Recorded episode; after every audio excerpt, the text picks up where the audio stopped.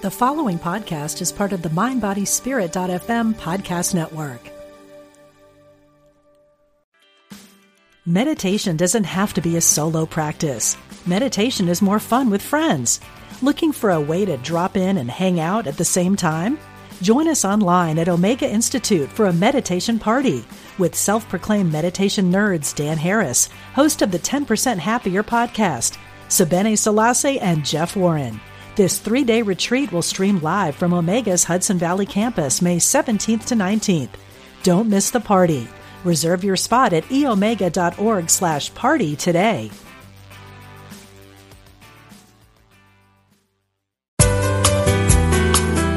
You're listening to Unity Online Radio, the voice of an awakening world.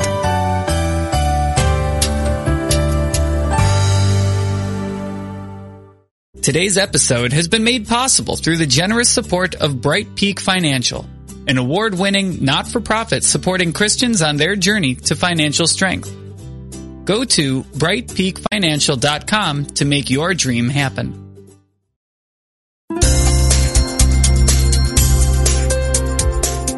Thank you for tuning in for this Unity Partner Program. Unity Online Radio partners with spiritual leaders from organizations whose mission and messages complement Unity's. We are pleased to bring you this program on Unity Online Radio, the voice of an awakening world.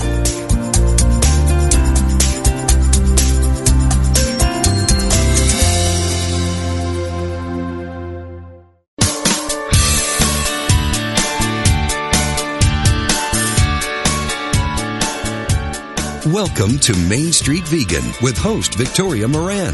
Victoria is an author, inspirational speaker, and a certified holistic health counselor and vegan lifestyle coach. She's here to entertain, educate, and inspire you on your journey to look and feel amazing, eat extraordinary food, help animals, and create a physical body perfectly attuned to spiritual growth. Now, let's get this party started. Here is your host, Victoria Moran. Welcome everyone to the Main Street Vegan Show.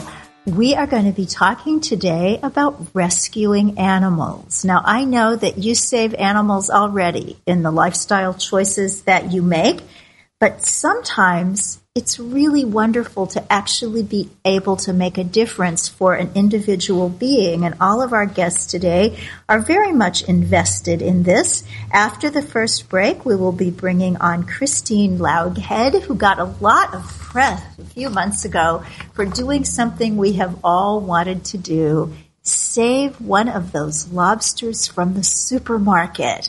And she's going to tell you all about that. But in our first segment, we are going to be speaking with a couple who have done a couple of amazing things. One is start an animal sanctuary. And when I say start, they are at the very beginning stages. They have beautiful property in France that they're going to be telling us about for the Barefoot Vegan Sanctuary. And yes, you heard Barefoot Vegan. You know the magazine, a bi-monthly digital zine and website that empowers people to live their happiest and healthiest lives through connecting with nature. Barefoot Vegan is unique in that it not only provides information on health, diet, and animal protection, but it also promotes spiritual principles and alternative health practices, social justice, and societal change. It is the official publication of the Barefoot Vegan Farm and Animal Sanctuary, and all magazine profits go to support that charity. So we're going to be talking right now with the wonderful founders of all this, Emma and Christian Letessier. Welcome to the show. Hi, thank you for having us. Hi, thank you. Well, thank you for having a sanctuary and, and for having a fabulous magazine and for all the great work that you do in the world. So take us back to the beginnings. You're in France, but hmm, I'm not sensing a French accent. Well, you won't sense one from me, that's for sure, but Christian is French and I'm originally from New Zealand. Ah. And we um, both met in, while we were working in London. And so we, yeah, we had, you know, like the, the normal kind of life. Um, I would love to say a nine to five job, but working in London, it was more like 7 until 9 p.m. and, um, yeah, and it all kind of turned on its head when we got, um, a phone call from Christian's mum to say that she'd been diagnosed with cancer. And uh, it forced us to kind of stop and assess a lot of things that we were doing in our life. And and yeah, one thing led to another, and we we came across veganism initially from the health perspective, but then you know because I've always been interested in in animals and uh, social justice issues, t- you know, seeing how veganism touches upon all of those aspects of of life, it just made so much sense. And uh, and yeah, we ended up coming over to France to support Christian's mum, who unfortunately passed away in October. So sorry. Um, but by that stage, we'd kind of worked out what we wanted to do with the next stage in our life, and by that stage, we'd already started Barefoot Vegan magazine, and uh, we knew that we weren't going to go back to London. Uh, our place was here in France, and uh, we wanted to set up something that kind of allowed us to live what we try to promote in the magazine, if you like. I love that, that, that you talk about it and then you can also show it. So tell us about the topics that you cover in the magazine. So we cover um, all of the, the, the general things that a vegan magazine would cover, like topical news. Um, we try to include a lot of um, healthy and fresh and sustainable and local um, vegan recipes to help people who are interested in improving their health. But more importantly for us, we also we look at veganism as the first step, um, really, and, and how we can go beyond that to, to live a little lighter, to um, be kinder to animals and to the environment, and also to the other humans that we share this planet with. And so um, we look at a lot of spiritual uh, spirituality, different aspects of spirituality, also natural health and well-being. We look at different aspects of animals, positive stories, um, things to raise awareness.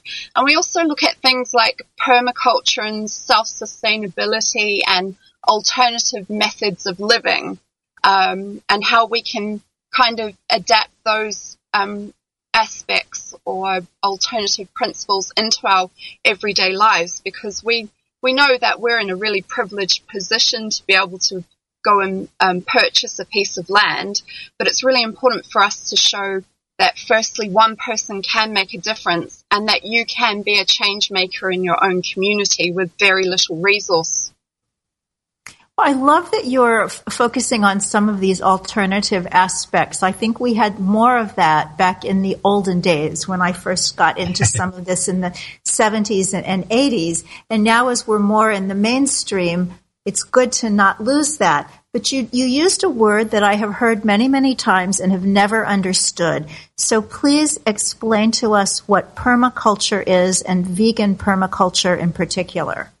Sure. So permaculture, it's, um, it's not a new um, way of working. It's an alternative, I would say, to um, to conventional agriculture. So it's looking at working with nature as opposed to against it, and um, it's a lot about observation. So observing um, what the kind of climate you have, what kind of animals you have there, what is the the slope, what's your rainfall, um, looking at what what your natural vegetation is, the the sun, um, all of those sorts of things, and and working with nature so that you pr- you create the best kind of ecosystem for humans and animals and for nature to thrive together. I think that's kind of in a nutshell what it is.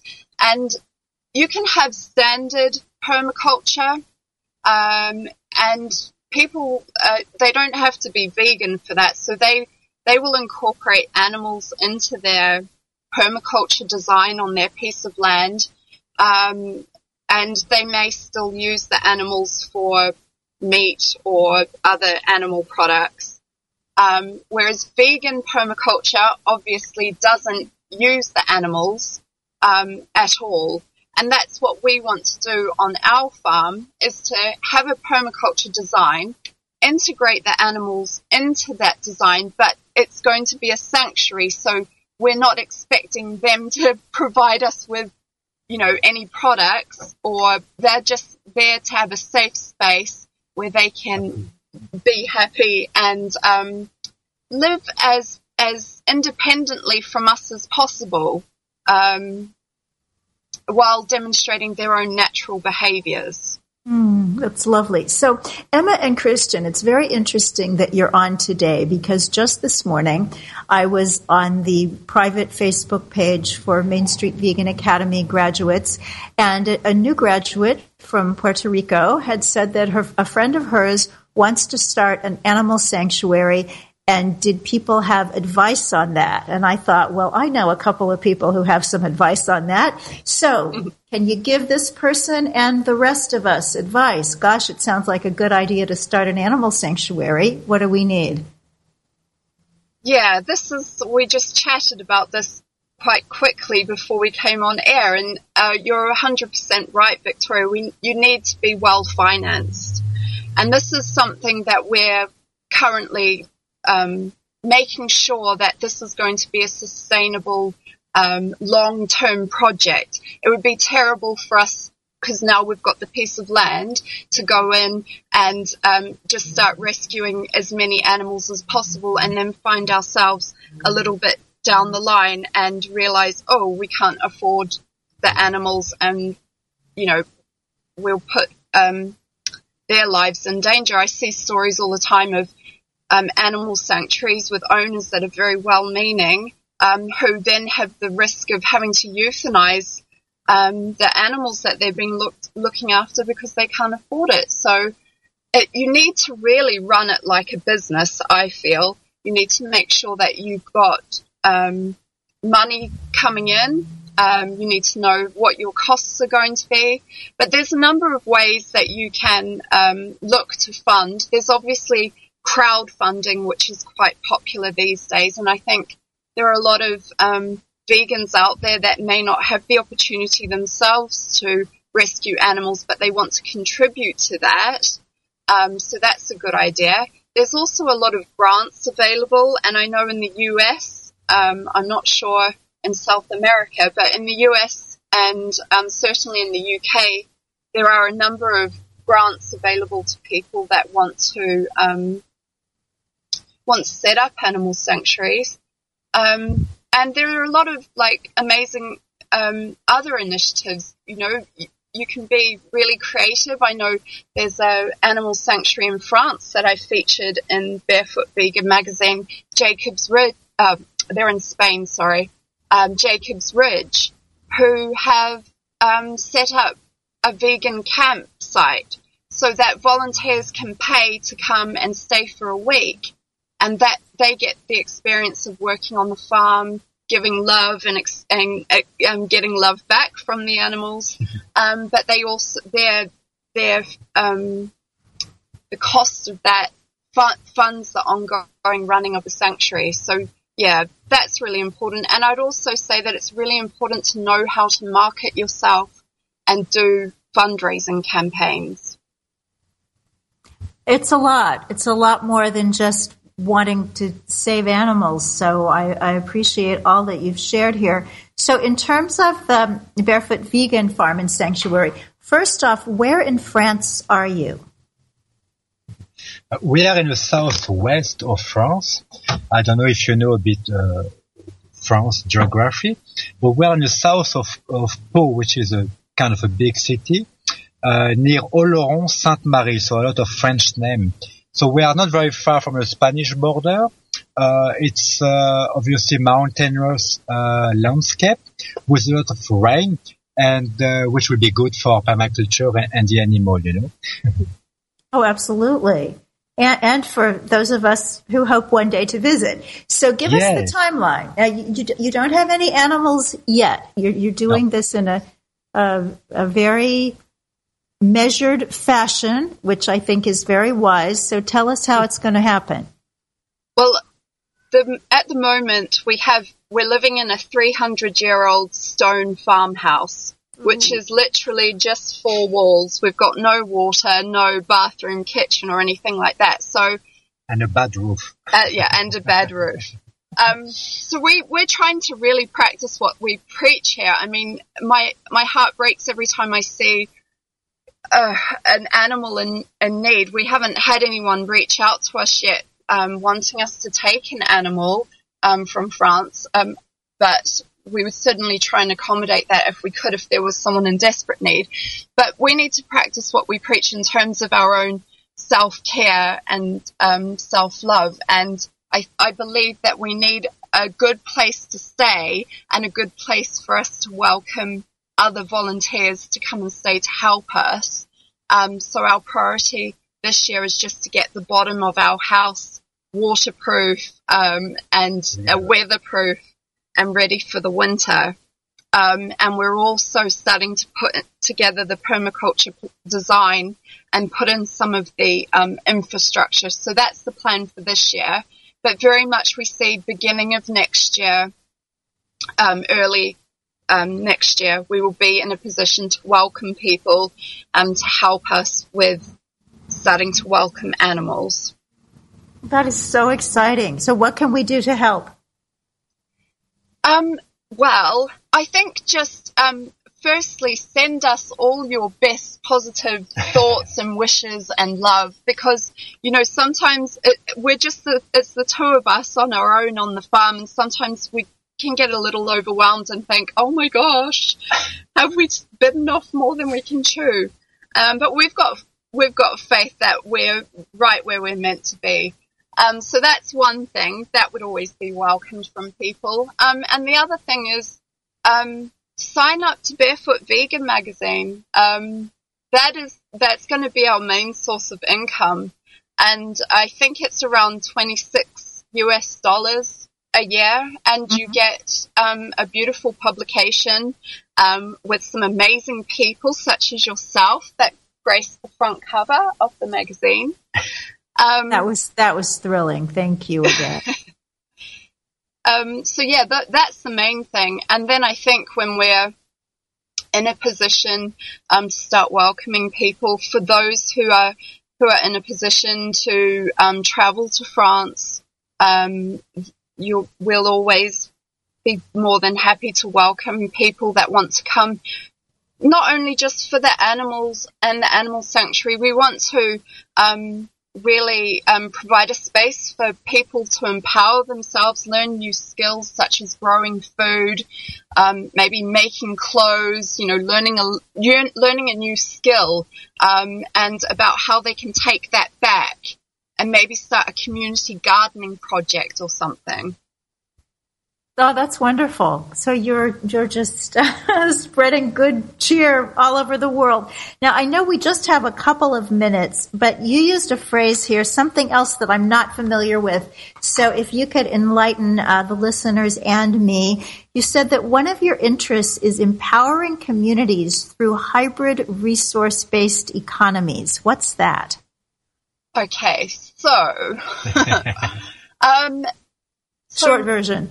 yeah. Hybrid uh, resource based economy is where you you don't take money completely out of the equation, but you look at the resources that you have to share. So maybe someone in your community is a plumber, someone is a, a, translator, some, you know, we all have different unique skills and talents. And it's about how you can exchange those skills or share things with people that need it. And so you become, you start to build your community by relying on each other.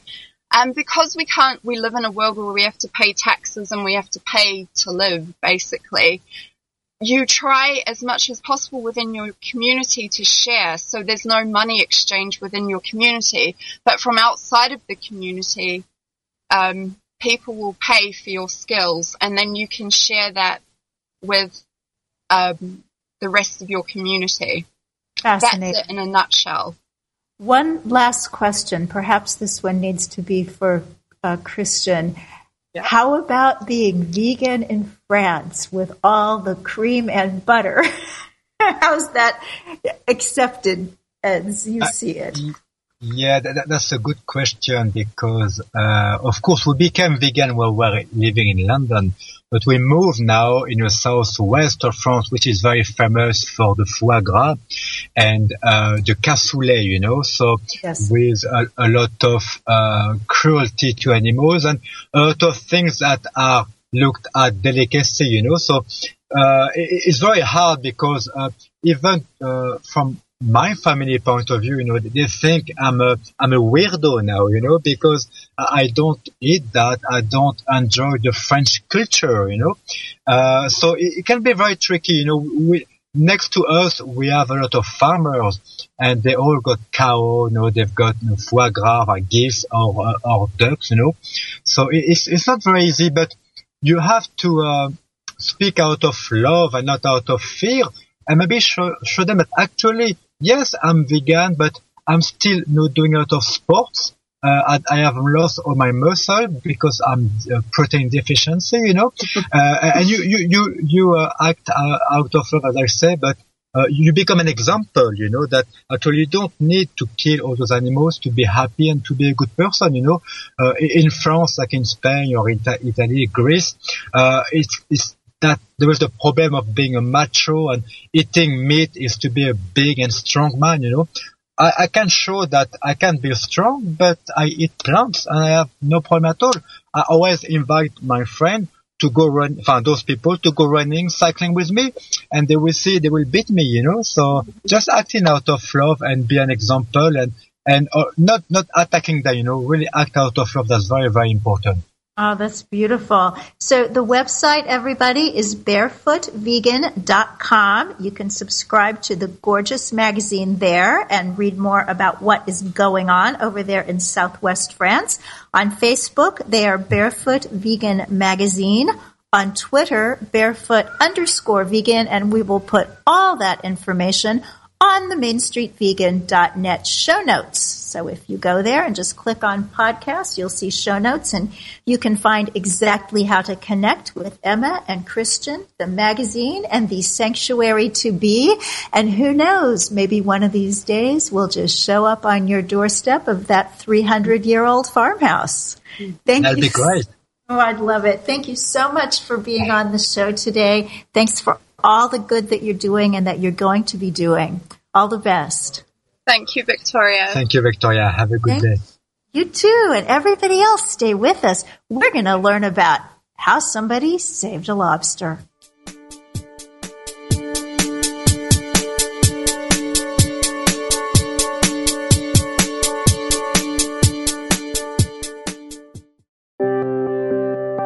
Wouldn't you like to share the programs that inspire you most with audiences around the world? That's easier than ever with mobile giving. Just text Unity Radio to 72727 and help us continue offering spiritual programs that change lives.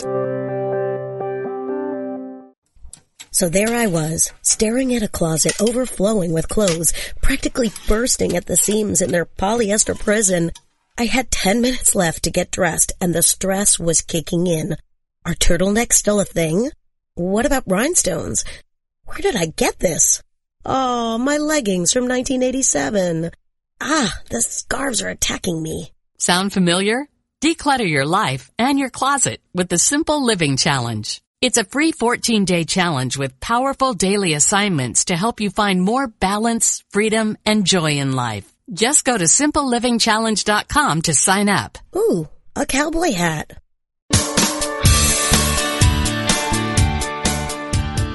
What if you could experience vibrant health, help heal the planet, and be a great friend to God's animal kingdom through simple choices you make at breakfast, lunch, and dinner? Authors Victoria and Adair Moran say you can do this easily, affordably, and deliciously in their new book, Main Street Vegan. Everything you need to know to eat healthfully and live compassionately in a real world. Loaded with practical tips, straightforward information, and fabulous recipes, Main Street Vegan will help you on your journey toward a plant-based diet. The perks include more energy, an easy way to keep your weight where you want it, feeling younger as you grow older, and maybe even a boost to your spiritual life. Purchase Main Street Vegan from BN.com, Amazon.com, or your favorite bookseller.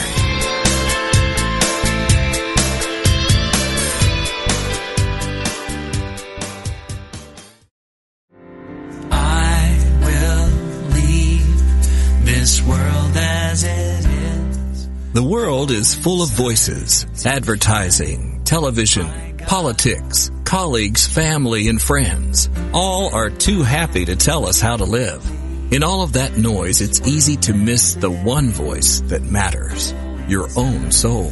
What would happen if you could hear that voice? Imagine the clarity, confidence, and courage that would be yours and the life you could create. Join Janet Conner, best-selling author of Writing Down Your Soul, The Lotus and the Lily, and Your Soul Wants Five Things, as she and her guests explore how to hear the call of the soul and create the soul-directed life.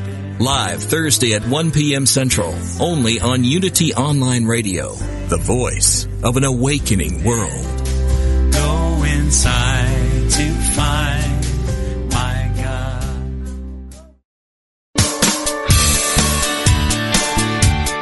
You're listening to Main Street Vegan with Victoria Moran. If you have questions or comments about today's topic or any other area of interest, we invite you to follow Victoria underscore Moran on Twitter or email her at mainstreetvegan at unityonlineradio.org. Now, back to Main Street Vegan. Welcome back, everybody. I just want to ask that you turn your attention at some point this week, if you'd be so kind, to the Main Street Vegan blog. I wrote that one, and it's about speaking up, but first going within. I have always said that if I were to ever get a tattoo, it would be a quotation from Bill W., who founded Alcoholics Anonymous, and he said, Nothing pays as handsomely as restraint of tongue and pen. And these days, I think I would add to that and restraint of pressing send on that keypad until you're absolutely sure that that is an email that you want to send or a post that you want to post. So um, my my blog post this week is just about yes, it is so important to speak up and speak out for all these things that we believe in. But it's also kind of good to Hey everybody! We had a little bit of a blip there. Have you noticed we are being blipped quite a lot? It's probably some kind of awful anti-vegan conspiracy, but we're going to deal with it. So I don't know where we stopped. I was talking about the blog post at mainstreetvegan.net slash blog on speaking up, but first going with in and uh, consulting your great wisdom insight. So do take a look at that. And now I would like to introduce someone that impressed me no end because she got a lot of notice for doing something quietly noble. And that is Christine Loughead. You read about her a few months ago because she saved a lobster from a supermarket. Who has not wanted to do that? Christine lives in a small town in Canada, 5,000 people there, and it's called Red Lake. There's a lot of mining, fishing, and hunting. But Christine went into a grocery store, drove six hours to take her rescuee to a UPS store where he was sent to Halifax on the coast and released by a 74 year old fellow vegan. Christine has been vegetarian since she was 10 and went vegan within the last year and is just making waves all over Canada and beyond. Welcome, Christine. Thank you very much for having me. It's absolutely wonderful to have you. So tell me what happened. You walked into the grocery store and then what? I walked in and the, we know I already I always see the lobster tank there and I stop and I look at them and I try to figure out some sort of a solution and what could I do and I'm I'm nowhere near an ocean. I mean, you know, Canada is huge, and there's only a small part of it's near an ocean. Um, and I'm definitely not near any kind of ocean. So I just stand there and look at them and try to think of how I can help. But this one time, I guess they were down to one, and I looked at him and I stood there and I felt sick and I, I just, I'm in the meat section too, like because at the end of every aisle it ends up in the meat section. So there's all these this these dead animals around, and there's this one little live guy, and I just really wanted to help him, and so I immediately started texting my. I went into my vegan groups and was like, "You guys have to help me. I'm I'm looking at him and I can't walk away. I have to do something." And they're like, "Don't do it. You'll be paying into the industry. Don't do it. They'll just buy more." And I couldn't help it. I just I wanted to buy them, so I, I asked somebody to, to if I could buy them, and they said that the people who are responsible for the meat department aren't there right now, so I'll have to wait till tomorrow. So that felt awful, and I went home, determined to come back tomorrow, and uh, came back as soon as I could the next day, and thankfully he was still there, and paid for him and left the store, and was I was I was really nervous that they might know what I was doing or not want me to have him if they knew what I was doing. So as soon as I got out of the store, I felt very comfortable. Like, okay, finally, he's at least safe. He's definitely not food now, which actually I said to him in the video. If you saw the video, We are linking to the video on our show notes. yeah, and um, and then we took him home, and because I really didn't have any kind of big plan, I just wanted to you know, I just wanted to get him out of the store. so once I'm, he was out of the store, we took him home and we are like, okay, now what? And my boyfriend um, set up a saltwater tank for him immediately, and we took off his elastic bands and put him in the tank. And then we thought, do we keep him? Do we do we have a pet lobster now? Do we make him like? And and then we were trying to think of quality of life, like for a lobster. I mean, compared to the ocean, all we have him in is a small tank. This is the same as the grocery store, except we're not going to boil him alive eventually, right? Um, but we thought, like, do we make him a huge tank or? And it just seemed impractical. So we thought the best thing is to get him home. And so I started doing research to find out where he's from. And there were great odds that it was from Nova Scotia. And then I thought, how do you get how do you get him home to Nova Scotia? So I looked at the drive time, which was like 33 hours. And I thought, okay, that's not practical, not even for him. Like, I don't think that's a good idea for him to be in a car for 33 hours because it would be really hard to maintain his, I know, coldness. And then, of course, that's 33 hours back for us. And so I start calling like um, trains, and they don't take live passengers or live animals. I called a couple courier companies, and they said they don't handle live animals, but UPS does. So then I found my a UPS, and uh, sure enough, they handle live animals. I told them what I was going to do, and they're like, "Oh, that's nice." And they they said, "We'll be totally ready for you." And they were actually really nice. They were really they were really kind. Um, and they had and this don't box. you love it? Yeah, they they had Oh, this I, box. I'm sorry, I don't mean to.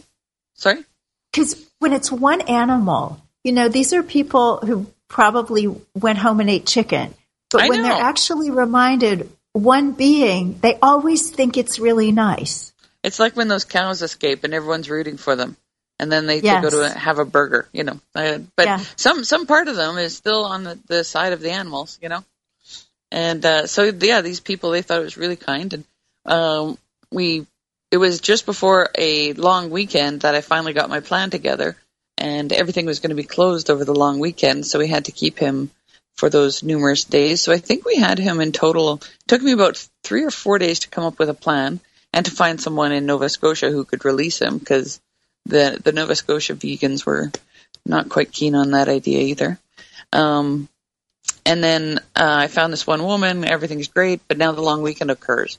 So I had him about seven or seven days, eight days, and then we did our big drive to the city, and we packed him on um, a bunch of, uh, you know, those like ice blocks that you put in your freezer. They're just like blue gel stuff. We put those, Uh-huh. and then we put some newspaper on top, and then we put him on top of that in the uh, in a box and uh, put a seatbelt on around him so he wouldn't go flying in case of an accident. and then uh, drove to Winnipeg, got to the UPS store, and they we got there and they had this nice box ready and they'd punched holes in it and they put live lobster on it and just to make sure that he was like maybe treated carefully. Plus we decided while we were there like maybe if we put the word pet or something across the top then he'll get handled like extra carefully. So they were like, yeah, yeah, that's right, pet. so they were Aw. pet on it. Yeah, they were really nice people at UPS. And um, and then he went on his his little trip, which which uh, was I think a whole day. It was like 24 hours. So technically, lobsters can live outside of a tank of water for quite a long time. Because he did the six hours in the car and then 24 hours in his cooler on his plane ride. Wow. Mm-hmm. And I figure, you know, it's a lot of people, how a lot of people said like he's not going to survive. He's not going to live that long. Um, you know, he's just going to die. And I said, but he's already done this trip once. I mean, we're really far from an ocean in the first place, which means he already did this whole travel. And so he he made it to Nova Mhm. Scotia. Yeah. And, And uh, so tell us who- tell us about the woman on the receiving end. the woman who who met him was just she showed me a video of of when she greeted him and of course we were really Oh. nervous waiting for him to be there and when she showed us the video and she greeted him so kindly and lovingly it just I totally cried because I was just exactly what I wanted I wanted him to be treated like uh, every you know the UPS store thought it was cute but odd and everyone else thought it was odd or whatever but she totally got it she she welcomed him and and she told him that it's all going to be over soon. He's going to be free soon. It was very beautiful. I was very happy that I that she was the one who released him. And then she Oh, drove around. She had to find a good spot to release him. She had a spot picked out. She actually had to drive like an hour to the UPS store because it was r- outside of her town and pick him up. And she had the spot picked out. But when she got there, there were fishermen, and she was like, Uh-oh. "Oh, better pick a different spot. So then she spent two Yeah. hours driving around trying to find like a really nice spot, and she found um like an area that just uh, kayaks launch from. And so she took him Mhm. there, and uh, she put him on the top of the water, and he just kind of he didn't really do anything. He just sort of sat there. So she picked him up again, and she sort of positioned him a little like a little under the seaweed that was on top, and he just boosh swam away really fast. Oh, Yeah. I mean, he went fast too. Yeah. He went. He was just gone. It was awesome. that is so beautiful. I remember the first video I ever saw of chickens who were released from a factory farm situation, and it wasn't immediate like that. But once they got it, oh yeah, we're chickens, and and we have this this heritage. It's in our DNA that we're supposed to pick and you know do all these things that chickens do, even though we've never done it before. And that all came back so beautiful. I kind of have this funny thing where I keep thinking that he's telling the other lobsters what happened to him, that he was abducted, and and that he was put into containers and on ice and all this stuff. And he had things on his hands, and people did weird stuff to him, and then they released him like an alien abduction. yeah, well, I'm, I'm sure it, it did feel like that to him. yeah, and none of his friends believe him. Yeah. You mentioned briefly that when when you were first suggesting this, uh, people even in the vegan community were saying, "No, no, don't do this because you're supporting the industry." And I imagine you get that quite a bit. So, what's your answer to that? Well, I mean, okay, one, I do what my heart tells me to do, and that's that's just that. And then two, um, the industry is already evil. I'm not responsible for the industry. I'm not responsible for how much they want to kill and destroy things, and uh, you know, their actions are their own. You know, the fact that I purchase one and save one, and and the other thing is, um, technically, this lobster cost me twenty dollars to buy and I think 400 in shipping or something. And he was on like all kinds of radio in the United States. He was in the news in China, Africa, Sweden. Um, that news went like because I found blogs like everywhere about it. I found news stories in like all different kinds of countries and uh, Australia, and then of course he was in the Dodo. You know the Dodo. Um, Oh, website? yes. Yes. Yeah, he was on the Dodo. Veg did it, and like it was everywhere. So the amount of positive PR that came from it was definitely worth that twenty dollars I paid for him. Oh, I, I think You know. that's absolutely true. And, and You- you I spent twenty know. dollars, and I I undermined the the industry quite greatly, I think, and perhaps changed quite a few people's minds. So that definitely undid that. Yeah, I think you Mm. did. And, and it was amazing the amount of press that came from that. Why, Mm-hmm. why do you think this particular rescue, because animal rescues happen all the time, and they happen with a lot of animals that humans think are cuter than lobsters, and yet you and the lobster really made the media cycle. Why do you think that is? I think it's two two reasons. One is because uh, he's considered less attractive and therefore less worthy of life. And so the fact that I would go through effort for something not worthy of life is strange to people and surprises them. And then the other thing too is that unlike the other lobster rescues where they, they live like a, a block away from the ocean, so they, they sort of take them out of the tank and then they return them a block away. I put a bunch of effort into it. And I think that also surprised people. She did a lot of effort for something that we don't think is pretty. Right. And Yeah, I so- think, I wonder if one of the other aspects too is that most people don't see slaughterhouses. We, we don't see egg factories. We don't see the cow and the calf being separated. But we've all walked into the grocery store and seen those poor, pitiful lobsters. I did get a lot of messages on YouTube, and I don't think they were from vegans, just people who were really upset by looking at those tanks. So, um, and they say they always wanted to rescue them. So maybe it is because lobsters are, I guess, the only slaughterhouse kind of a thing that's sort of in our face. I mean, that's the thing too, is I was standing in the deli section full of dead bodies, right? But there was this little live captivity jar full of like animals. It's the only thing that we, we still do that's a public, that is actually a, a slaughterhouse with glass walls. It's a tank. That's true. That that's very true. Wow. So, are you a big time animal rescuer? Do you do this a lot, or was this a first? Um, no, we just, well, we rescue, I mean, we're not the most pleasant to go on a car ride with because we stop for a lot of things. so, you know, if there's a snake on the road, ah, quick, stop the car.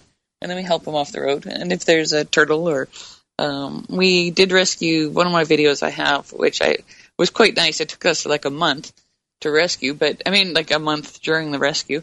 But we um, got a fox who was really, really sick. He had horrible mange, and we went home to grab some gear to catch him. I actually had some mange medicine in my house just in case we came across mange foxes.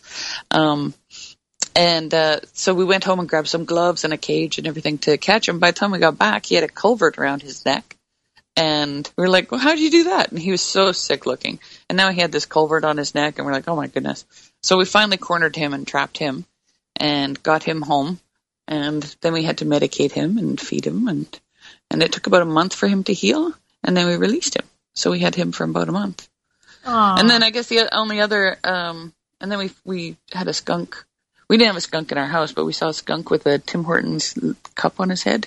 He'd gotten stuck trying to lick one of those cups or something like that, and Yeah. so we took that off his head. But yeah, we'll we'll help wherever needed. I hope I don't find a bear that needs help because I'm sure I'd help. That's wonderful. I wish everybody had had that fault.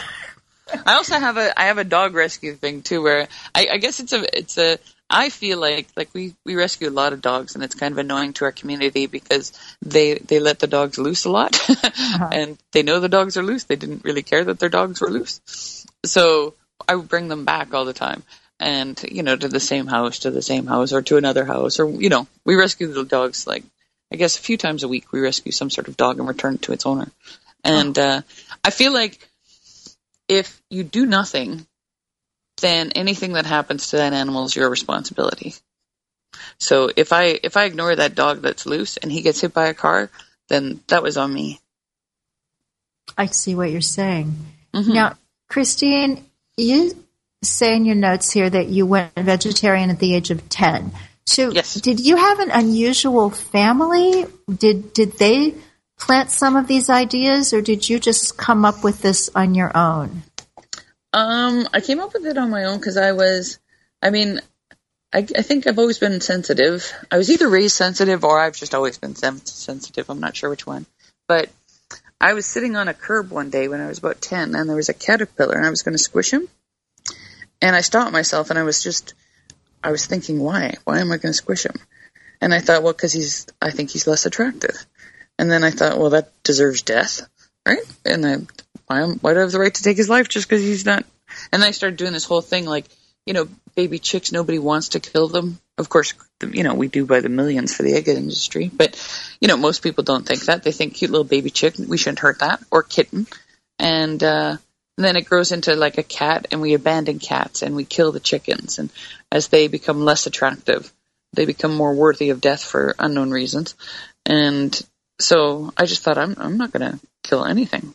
I, I wish, unfortunately, this was in like the 80s, early 80s. I wish I had known about the, the dairy and egg industry. Well, we know about what we know about at the time that we find out, which That's is true. why I think it's so important that that when we know these things, whatever it is that we know, we don't keep it to ourselves. so I go. that- I I regularly online. I po- I post that uh, you know dairy is a scary video. Uh, Ah, Erin yes. Janus. I post that, and I post like a ton of other um, dairy related videos because I think everyone knows everyone who who doesn't want to hurt animals um, has the opportunity to like they consciously know that killing it for food. Um, your steak or your chicken, if they make, you know, if they care at all, they'll they'll make that connection. But there's a ton of people who have no clue about that. The dairy and egg thing is very well hidden, and uh, so those are my sort of main enemies that I'm always after. that's great. I post so how a, did a lot. you how did you hear about veganism relatively recently, and and what brought you over? Um, well, okay, I had heard of it, and I thought it was extreme. I think we all do the first time we hear. it. yeah, I was like, really? What? Why? And I was a huge, I was a huge milk addict too. I was like totally addicted to the stuff. So I thought that's crazy. I'm not giving up milk. And I didn't see the purpose because there you're just milking a cow and he's in the field and like, or she's in the field and you just milk her and you know, didn't see the whole picture. But I decided to watch. Um, I kept seeing these certain videos come up and I decided to watch. Um, I kept hearing about like forks over knives, and I did a bit of googling of like animal rights videos. And the main three I came across on a regular basis was Forks Over Knives, Cowspiracy, and Earthlings. So we kind of watched them in that order. And Forks Over Knives was hugely enlightening about um, your health and animal products, and then Cowspiracy was uh, shocking about the environment. And then when we got to Earthlings, it was like oh, about the halfway mark, I think, when they introduced dairy. And I went, okay, I'm done. I'm vegan. as That's soon as I found out, as soon as I found out about dairy, and then I was just pissed. I was just mad. I was very mad that you know because that's that's not what people tell children. That's not what the packages show. Nobody says that I took milk from a baby cow who had to be killed so I could have his drink. You know, nobody tells me that. No, they sure don't. No. and how fascinating that that information is less likely to get out there in a huge media way than you're saving the lobster because it's Yeah. a little bit less threatening to to big interests. You know, I guess, yeah. One fascinating, fascinating. It is, yeah. I'd love for people. I would love for for people just just to know the whole dairy and egg thing. You know, just if you don't change, okay, whatever. That's weird, but you know, just know, just know what's going on there. I, I think there's a lot of good work being done um, by some of these humane educators. Uh, we had someone on the show um, a while back. I'm blanking on the name of the organization, but it was maybe two months ago, and they go into high schools. Right now, they're just in the United States, but I think they're they're looking to expand. Uh, it's called the Ethical Choices Program. That's what it's Nice. called. Uh, and interestingly enough, teachers, uh, health teachers, uh, social studies teachers, environmental science teachers are actually open minded enough to let these humane educators from the Ethical Choices program come into their schools and, and talk about this. And Wow. they've they've plotted it very interestingly. They don't go into the little kids in the lower grades because then you get a lot of parents saying, you know, my child doesn't want to drink her milk. but by the time kids are teenagers, they're making their own decisions anyway. Mm-hmm. And it just seems like if we can get people fairly young, it's a good thing. Yeah, I keep having the urge to like my town. I I couldn't really get a. I can't actually do any activism in my town. I'd love to, like I keep wanting to put those stickers all over things that show, you know, on the dairy packet, on the dairy, on the milk or the eggs or whatever. And uh, I can't do anything because everybody would know it was me. so Well, that, that is one of, of the downsides of living in a small community. I did want to ask, do they know you in the grocery store? I mean, when you walk in, do they point and say, that's the lobster lady?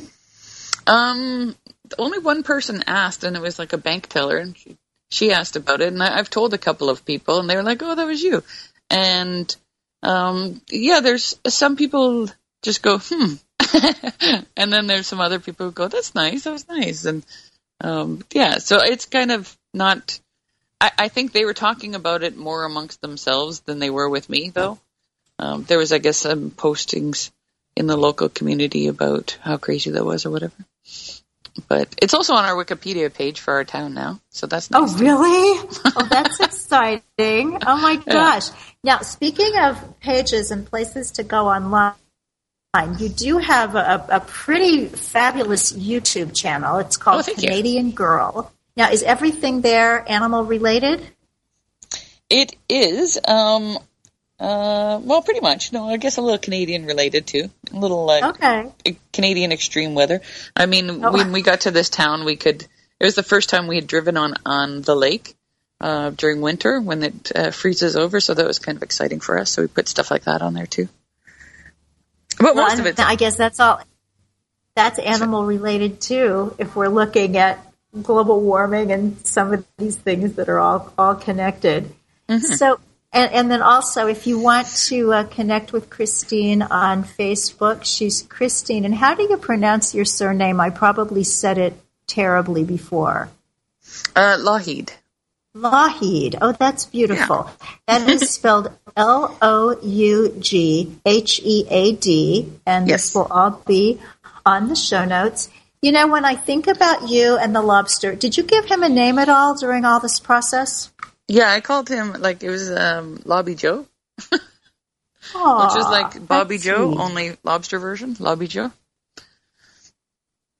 Love it. Love it. I actually did, and you know what? So- I'm gonna. I'll send you a picture too because this woman in the UK um, sent me a. She made me a painting that she did of it and uh, of like the the release moment. She made a painting, and uh, I'll send that to you on your page Thank you because it so was really much. beautiful. That- yeah, I'll, I'll bet it is. That, it was that weird sounds- things like just from uh, from a woman in the UK sending me a picture to.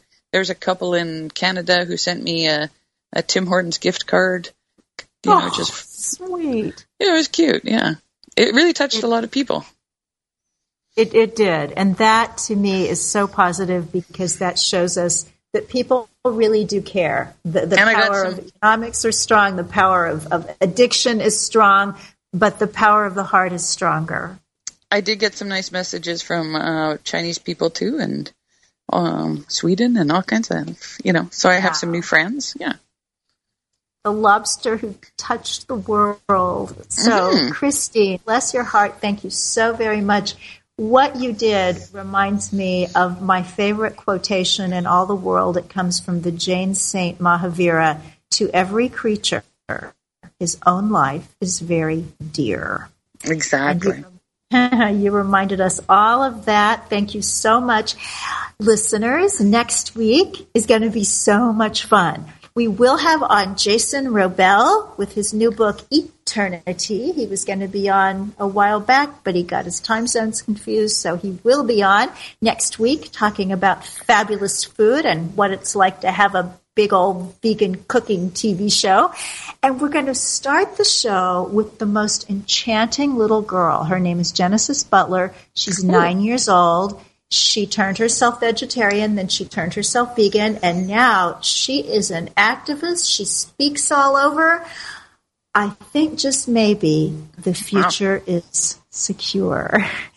Thanks to Christine Loughead. Thanks to Emma and Kristen Letessier of Barefoot Vegan. Thanks to Jeff Comfort, our engineer out there at Unity Online Radio. And thanks to all of you for listening.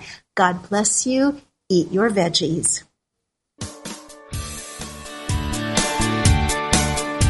Thank you for listening to Main Street Vegan. Join us every Wednesday at 2 p.m. Central Time as Victoria Moran entertains, educates, and inspires you on your vegan journey. This program is sponsored by Main Street Vegan. To learn more about Victoria or to explore training with Main Street Vegan Academy as a vegan lifestyle coach, go to www.mainstreetvegan.net. That's www.mainstreetvegan.net.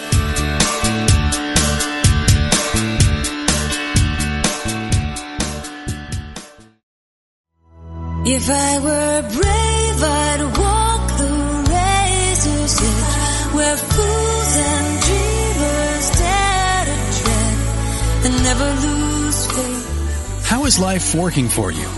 Would it be okay with you if life got easier, simpler, yet more meaningful and vibrant? Join certified life coach Carla McClellan Tuesday afternoons for Vibrant Living. Each week, Coach Carla and her guests will share strategies and solutions designed to make your life more vibrant. Is there something in your life you'd like help with? A dream you'd like to achieve? A relationship you'd like to improve? Call into the show toll free for Coaching with Carla. That's Vibrant Living, Life Coaching with Carla. Tuesdays at 3 p.m. Central on Unity Online Radio, the voice of an awakening world.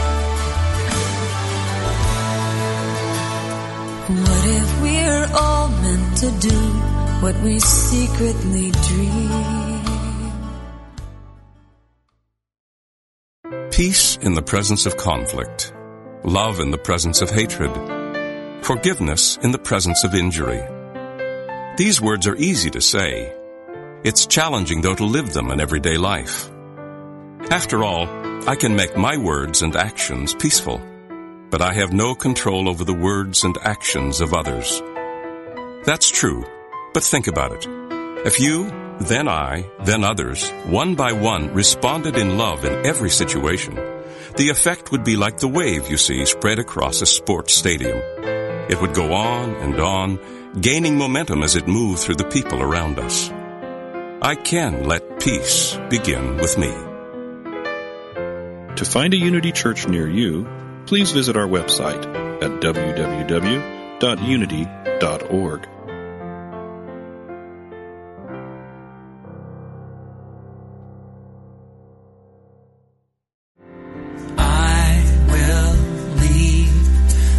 world as it is. The world is full of voices, advertising, television, politics, colleagues, family, and friends. All are too happy to tell us how to live.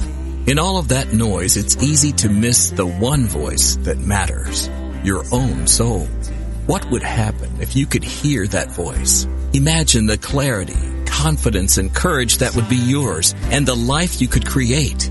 Join Janet Conner, best-selling author of Writing Down Your Soul, The Lotus and the Lily, and Your Soul Wants Five Things, as she and her guests explore how to hear the call of the soul and create the soul-directed life.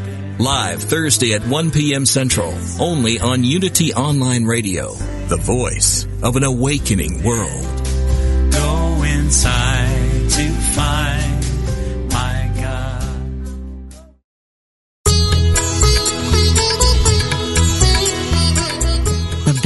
of spiritually conscious living start now. For a time-tested method to live with purpose and release your infinite potential, tune in to the Yoga Hour, Living the Eternal Way, with Yogacharya Ellen Grace O'Brien, every Thursday morning at 10 a.m. Central, 8 a.m. Pacific, only on Unity Online Radio, the voice of an awakening world.